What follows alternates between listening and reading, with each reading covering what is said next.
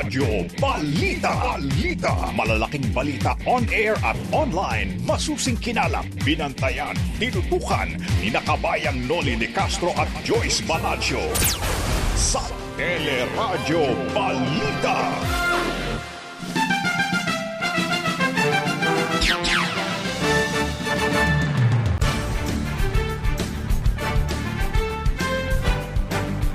bagong kaso ng COVID-19 bahagyang bumaba pero kabuang COVID cases ng bansa sumampa na sa mahigit 3 milyon. Pahayag ni DOH Secretary Francisco Duque na namamayagpag na ang Omicron variant sa Pilipinas kinontra ng Philippine Genome Center. Mga may reseta exempted sa limitadong pagbili ng gamot sa botika Ayon sa DTI, 30 milyong pisong halaga ng mga peking gamot na samsam naman sa Paranaque. Opisyal ng Pharmaly na si Twinkle Dargani pinalaya ng Senado matapos mag-positibo sa COVID-19. Riot sa Caloocan City Jail, anim ang patay, mahigit 30 ang sugatan. Sa Showbiz Spotlight, pagkatambal sa serye ng real-life couple na sina Maris Racal at Rico Blanco, inaabangan na. At yan ang ulo ng mga nagbabagang balita ngayong pong araw ng Miyerkules, January 12, 2022. Ako po si Joyce Balancho. At kasama po natin ngayong umaga, Sa pangalan ni Kabayan Noli Di Castro, ako po si Jeff Canoy.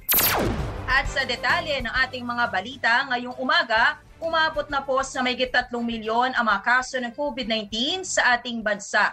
Ito'y matapos madagdag ang nasa 28,007 na bagong kaso na ikatlong pinakamataas mula nang tumama ang pandemya. Sa ngayon, mahigit 181,000 pa ang active cases na pinakamataas mula noong Setyembre ng nakaraang taon. Sinabi sa teleradyo ni Edson Guido, ang head na ABS-CBN News Data Analytics, kahit mas mababa sa higit 33,000 record high na new cases nitong lunes, ito ang ikatlong pinakamataas na bilang sa kada araw simula nang tumama ang pandemya. Samantala, kinontra naman ng Philippine Genome Center ang pahayag ni Health Secretary Francisco Duque na ang Omicron variant na ang namamayagpag na COVID-19 strain sa bansa. Sinabi po ni Dr. Cynthia Saloma, kailangan pa na mas maraming pag-aaral para masabing Omicron ang dominant variant sa Pilipinas. Based on our data, Yusek, marami pa ring Delta nitong December, hindi naman din lahat Omicron. Siguro, uh, but in the last sequencing round, because we really tried to focus on the ROFs at saka yung National Capital Region where we experience uh, cases at saka yung low city value, nakita natin na marami tayong nailabas na Omicron results. Uh, whether this is reflective of the fact that uh, Omicron is uh, already dominant in the country, we need to have further evidence. Nilinaw naman ni Health Undersecretary Maria Rosario Vergere na base sa mga datos sa bansa, pinakamarami pa rin kaso ang Delta variant. Pero malaki ang tsansang Omicron variant ang dahilan ng pagtaas ng mga kaso ng COVID-19 ngayong buwan. We need our whole genome sequencing, uh, yung ebidensya po nito uh, para masabi natin talaga yung transmission uh, na level ng Omicron dito sa ating mga communities. But with what's happening and with what Dr. Wong has just mentioned, no, yung trend po ng mga kaso, kung paano nagdodoble ang mga kaso, yun pong likelihood na andito na ang Omicron sa ating mga komunidad ay very high. We have assumed already from the start that Omicron has entered our communities. Yan po si Health Undersecretary Maria Rosario Vergere. Mahigit 7% na po ng ating mga healthcare workers sa Metro Manila ang naka-quarantine dahil sa COVID-19. Sinabi ni Health Undersecretary Leopoldo Vega, nakatumbas ito na mahigit 6,000 healthcare workers kaya maraming ospital ang nagsasara ng outpatient department o iba pang serbisyo. Para matiyak na sapat ang manpower sa mga ospital, pinaikli na ng pamahalaan sa limang araw ang isolation period ng mga medical workers na asymptomatic at fully vaccinated. Hindi na rin dapat ma-isolate o mag-isolate ang kanilang close contacts kung wala rin pong sintomas ng COVID-19. Target ng pamahalaan na mabakunahan kontra COVID-19 ang mga nasa labing isang taong gulang pababa ngayong taon. Sinabi ni Vaccine Czar, Secretary Carlito Galvez Jr. na inaasahang darating sa katapusan ng Enero ang Pfizer COVID vaccines para sa mga lima hanggang labing isang taong gulang. Dahil dito posibleng masimula ng pagbabakuna sa nasabing age group sa Pebrero. Kasama rin sa target ng pagbabakuna ngayong taon ang mga apat na taong gulang pababa. We are now making some contingencies to acquire doses that we need to include the ages 0 to 4 years old. Kami po nakapag-ugnayan na po sa ibang mga brand para po makapagkaroon po tayo ng EUA dito po sa uh, ages uh, 3 to 11. Yan po si Vaccine Czar, Secretary Carlito Galvez Jr. Nakikipag-usap na si Presidential Advisor for Entrepreneurship Joey Concepcion sa suppliers ng antiviral drug na Molnupiravir para matulungang makabili sa mas murang halaga ang maliliit na negosyong tinamaan ng COVID-19 ng mga manggagawa. Sinabi sa teleradyo ni Concepcion na batay sa inisyal na pakikipag-usap, naglalaro ang presyo ng Molnupiravir sa pagitan ng 3,100 hanggang 5,200 pesos pero pwedeng bumaba sa wala pang 2,000 kung maraming o-orderin. Ayon kay Concepcion, marami ng micro, small, and medium enterprises ang umorder at libreng ibibigay ang gamot sa mga empleyado. Uh, alam natin ang dami nag-absent ngayon sa private sector mga empleyado natin. It are, mm-hmm. Some of them are in critical positions, no? Mga sa pabrika, mga highly skilled people. So mm-hmm. they cannot afford that they will, you know, be sick for a long time. So this is one option, no? That uh, uh, is being uh, considered. Ipinaalala naman ni Dr. Maricar Limpin, Pangulo ng Philippine College of Physicians na hindi basta-basta nabibili ang antiviral drug kung nag-apply ng compassionate use at uh, inaprubahan ng Food and Drug Administration. Basta siguro i-remind lang natin ng mga tao, mapa-EUA actually yan o for compassionate use. These are all still experimental and that is the reason why kailangan dino-document natin lahat ng mga mararamdaman, yung mm. uh, yung mga adverse effects, no? O kung anong kung hindi man adverse effects, pati yung gumanda ba yung pakiramdam ng pasyente. Yes, so, yes. Kasi para ma makokolate ng ano yan eh ng FDA yung mga data, no? And ma- mm dito malalaman na nila, ah, pwede pala talagang gamitin ito.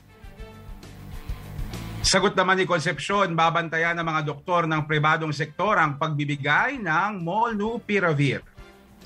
That's why the company doctors are have to be uh, what do you call this part of this, and every company has a company doctor. So the moment that the person is uh, sick, then a prescription will be given. But the medicines will be already kept just in case it's needed, but will not be dispensed until the doctor sees the person who is sick. Si Presidential Advisor for Entrepreneurship, Joey Concepcion.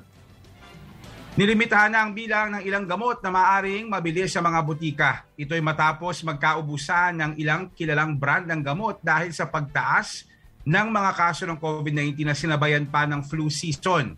Sinabi sa teleradyo ni Trade Undersecretary Ruth Castello sa memorandum circular ng DTI at Department of Health, limitado na lang sa 20 ang mabibiling 500 mg na tableta ng paracetamol at carbocysteine at 60 tableta kada household. Yung paracetamol, you take it four times a day, every four hours, for five days. Kasi yung para uh, tuluyan na mawala. Ang paracetamol pala, iniinom yan hanggang sa mawala. Hindi porke nawala na ngayon, tapos mamaya meron ulit, mm-hmm. hindi ka na inom. So tuloy-tuloy yun for five days every 4 hours, kaya naging 20 siya for one person. For one household, kaya rin limited siya to 60 kasi we work on the assumption na tatlong tao dun sa household yung magkakaroon. Kung suspension naman o tinitimpla, limang bote lang kada individual at sampung bote kada household. Nilinaw naman ni Castelo na exempted sa kautusan ng mga customer na may reseta. Muli ring tiniyak ng DTI na walang kakulangan sa supply at iniiwasan lang ang hoarding o pag-iimbak ng gamot. Samantala, 30 milyong pisong halaga ng peking gamot ang nasamsam sa Paranaque. Natagpuan sa dalawang warehouse ang mga peking gamot na nakasilid sa mga karton na may Chinese characters. Kabilang sa nasabat ang mga peking paracetamol at gamot sa ubo, sipon at pananakit ng katawan. Naaresto ang isang sospek na Pakistani na nadiskubring naninirahan sa Caloocan. Nasa kustodiya na ng Bureau of Customs sa mga peking gamot para sa inspeksyon at inventaryo. Nananawagan ang Alliance of Concerned Teachers na magdeklara ang gobyerno ng dalawang linggong health break sa mga eskwelahang nasa ilalim ng Alert Level 3. Sinabi sa teleradyo ni ACT Secretary General Raymond Basilio, base ito sa tinatanggap nila mga ulat na maraming guro, partikular sa Metro Manila at mga kalapit probinsya, ang hirap na makatugon sa pang-araw-araw na pagtuturo dahil nasa pool din ng COVID-19 surge. Ayon kay Basilio, wala silang eksaktong datos dahil karamihan ng mga guro ay hindi na nagpapa-COVID-19 test kahit may mga sintomas. Kung hirapan niya mga guro, hirap din ang mga estudyante dahil maging sila o kanilang pamilya ay tinatamaan din po ng COVID-19. Kaya naman nagpapasalamat anya ang guro sa Quezon City LGU na unang tumugon sa kanilang apila at agad sumulat sa DepEd para magpatupad ng two-week health break hindi po ito dapat mga hulugan ng uh, pag-extend ng ating school year ano uh, mas uh, andun po sa pagre-reduce natin ng mga task uh, for the entire week na hinihingi natin tapos dalawang linggong ito at uh, maaring uh, after nitong uh, two week break na hinihingi natin ay makapag-resume dun sa normal na mga day to day na hinihingi ng uh, ating uh, education curriculum. Yan po si Alliance of Concerned Teachers Secretary General Raymond Basilio. Sa ibang mga balita naman, pinalaya na ng Senado ang presidente ng Formerly Pharmaceutical Corporation na si Twinkle Dargani. Ito'y matapos siyang magpositibo sa COVID-19, makaraang sumailalim sa RT-PCR testing noong January 6. Ayon kay Senate President Tito Soto, nakararanas ng very mild symptoms si Dargani nauna na nagpahayag ng pagkabahala ang ina ni Dargani sa umano'y lumalalang mental health condition ng kanyang anak. Nangako rin ang ina ni Dargani na ihaharap ang kanyang anak sa mga pagdinig ng Senado. Ipinakulong ng Senado si Dargani kasama ang kapatid na si Muhit at Lincoln Ong dahil sumunay pagtangging makipagtulungan sa investigasyon ng Senate Ribbon Committee sa kinukwestyong kontrata ng pamahalaan sa Formally.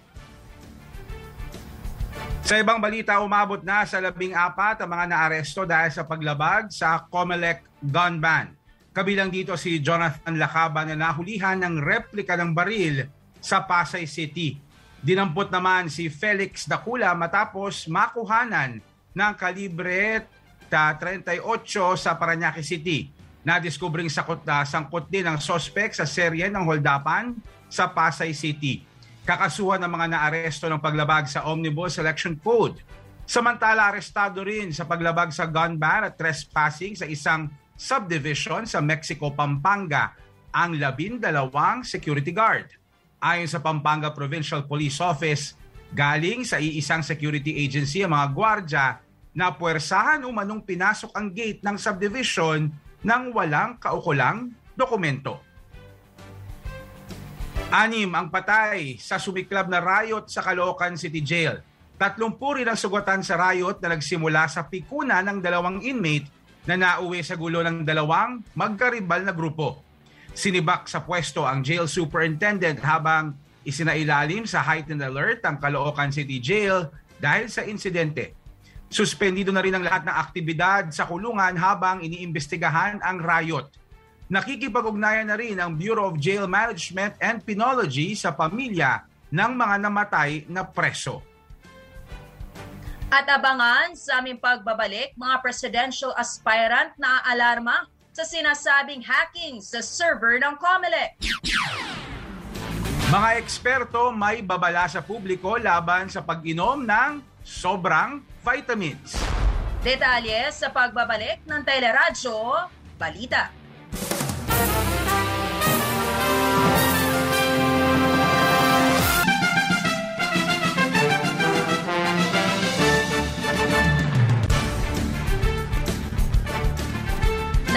Nagbabalik ang Teleradyo Balita sa oras na 7.48 ngayong umaga.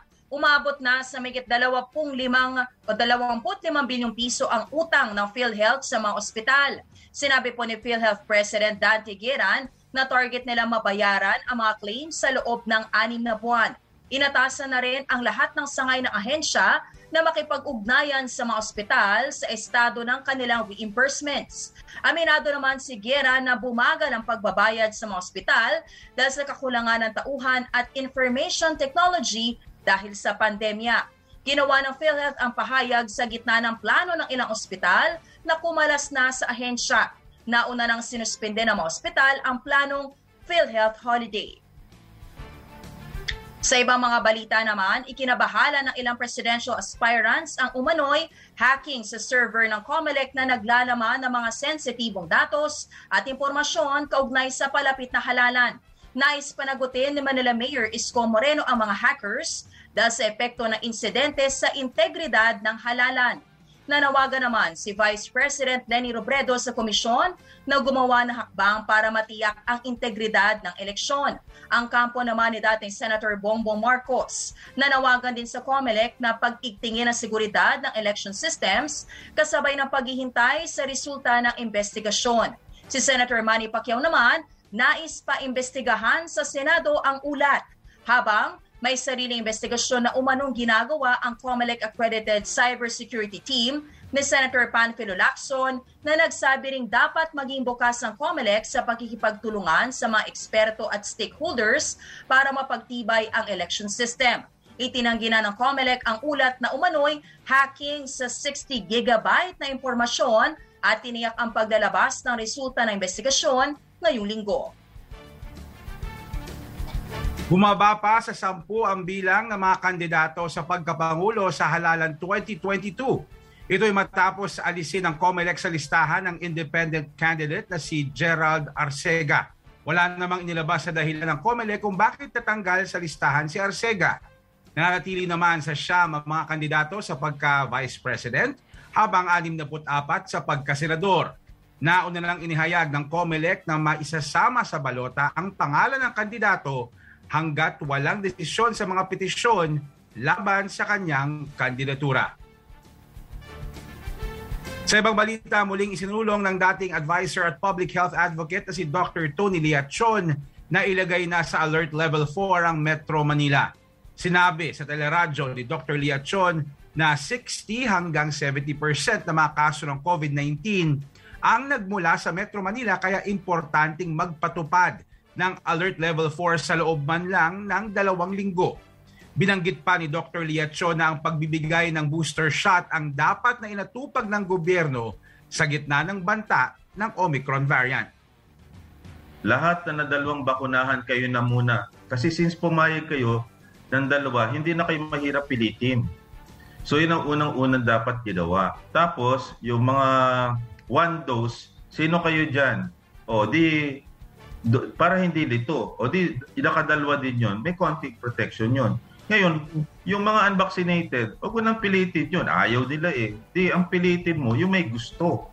Para sa ganun, maprotektahan mo para pagdating ng, ng ganitong dilubyo, yung economic workforce mo protected. Kasi mas mataas yung nakadalwan doses na eh. At uh, yung isa, isa na lang ang haharapin mo ngayon. Dagdag ni Liachon, may pag-aaral na sa abroad na ang makakalaban sa Omicron variant ay tatlong doses ng bakuna habang ang Israel at Chile ay nagsimula ng magbigay ng pang-apat o fourth dose. Samantala, sa ikatlong pagkakataon, muling nagpositibo sa COVID-19 si Interior Secretary Eduardo Anyo. Asymptomatic ang kalihim na patuloy na nagtatrabaho kahit naka-isolate unang tinamaan ng sakit ang kalihim noong Marso at Agosto ng 2020. Bukod pa kay Anyo, nagpositibo rin po sa COVID-19 si PNP spokesperson Roderick Alba. Nagnegatibo naman sa sakit si Senator Francis Pangilinan at pamilya nito matapos sumailalim sa reswabbing.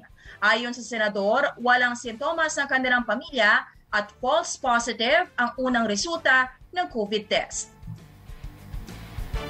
Nagbabala naman ng ilang eksperto sa sobra-sobrang pag-inom ng vitamins. Ayon kay Philippine College of Physicians President Dr. Maricar Limpin, sapat na ang 500 mg na vitamin C kada araw at maaari lang itong itaas sa 1,000 mg kapag may sakit.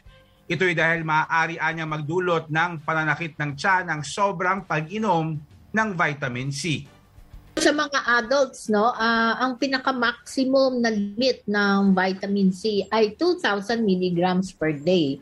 So, yung, yung sinasabi ko na dalawang beses sa isang araw, eh, ano, lang, ano pa yun, hindi pa ho siya yung maximum.